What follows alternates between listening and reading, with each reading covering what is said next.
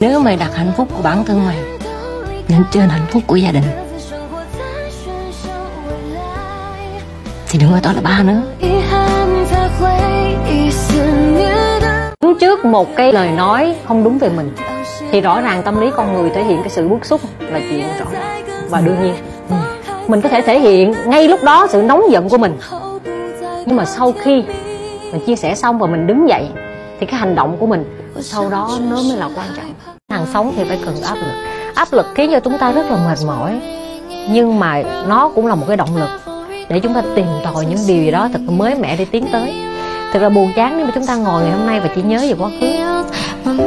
Nhưng hằng thôi nha thì hằng rất ghét và không thích cái cảm giác là mình cầu xin ai đó hoặc là muốn nhận được sự yêu thương che chở bao bọc để mà mình thể hiện cái sự yêu đuối thì bản thân hằng như vậy cho nên là mong mọi người cũng nhìn sâu hơn vào một cô gái hằng cũng là một cô gái đơn thuần thôi. À, mạnh mẽ cũng có yếu đuối cũng có nhưng tại sao phải mạnh mẽ? Tại vì cô ấy cũng phải độc lập rất nhiều tự chủ rất nhiều mọi thứ. Thấy phụ nữ thành đạt là nhiều khi ta sợ á. em em có bao giờ cảm thấy được không? À, à, em nghĩ là có nghĩ là cái người đàn ông đó họ thiếu bản lĩnh không? Cũng có thể. Đấy, cái người tiếp xúc với mình họ bắt đầu sợ mình đầu tiên là bản lĩnh hơi yếu rồi khi mà bạn có sự cố gắng bạn bỏ công ra bằng sự chân thành nhất thì cái giá trị bạn nhận lại rất lớn. Ừ. rõ ràng đời này không có gì mà cho không cả. Ừ.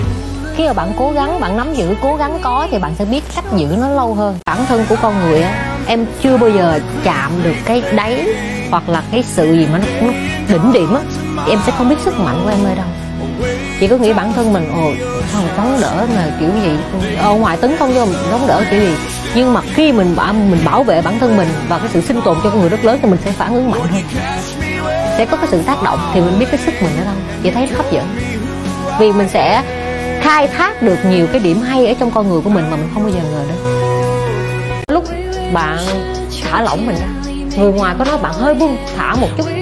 Nhưng mà có nói là mang cái bạn vui bạn tươi sống hết mình. Sai thì sửa, nhưng được lặp lại cái sai lần thứ hai con sống như thế nào đó. Cứ cảm thấy vui nhất, hạnh phúc nhất, nhưng trên cơ bản vẫn phải là người tử tế. Là ok.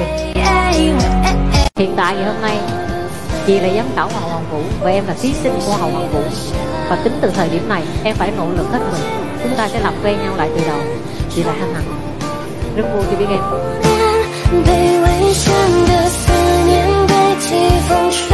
Có bao giờ thật lòng với chị không chị? Em muốn cuộc sống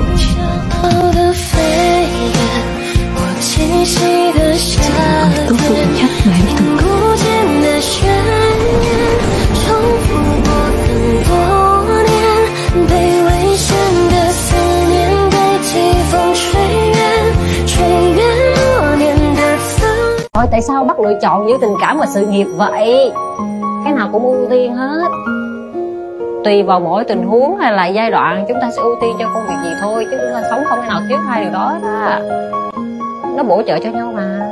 Sự nghiệp sẽ giúp cho người chồng của mình cảm thấy tự hào về mình. Và khi mình mệt mỏi sẽ có cái người chồng và người yêu đó mình dựa vào để chia sẻ.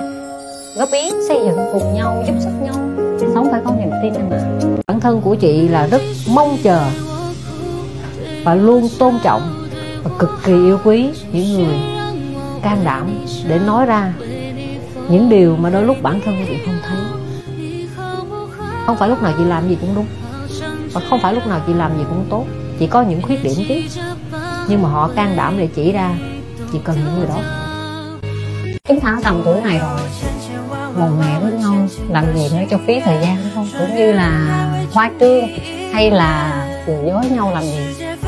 Cũng rất là mệt mỏi. Cái chân thành đặt hết mọi thứ trên bàn. Em thế này anh như thế này.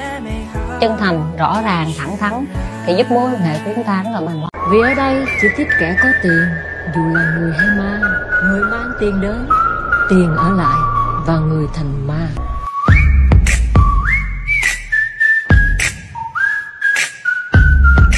Sự kiêu hãnh đó, sự lì lợm đó cũng đã có những cái trải nghiệm đó. Trải nghiệm đó không phải ai cũng nhìn thấy. Sự chịu đựng đó không phải ai cũng nhìn thấy.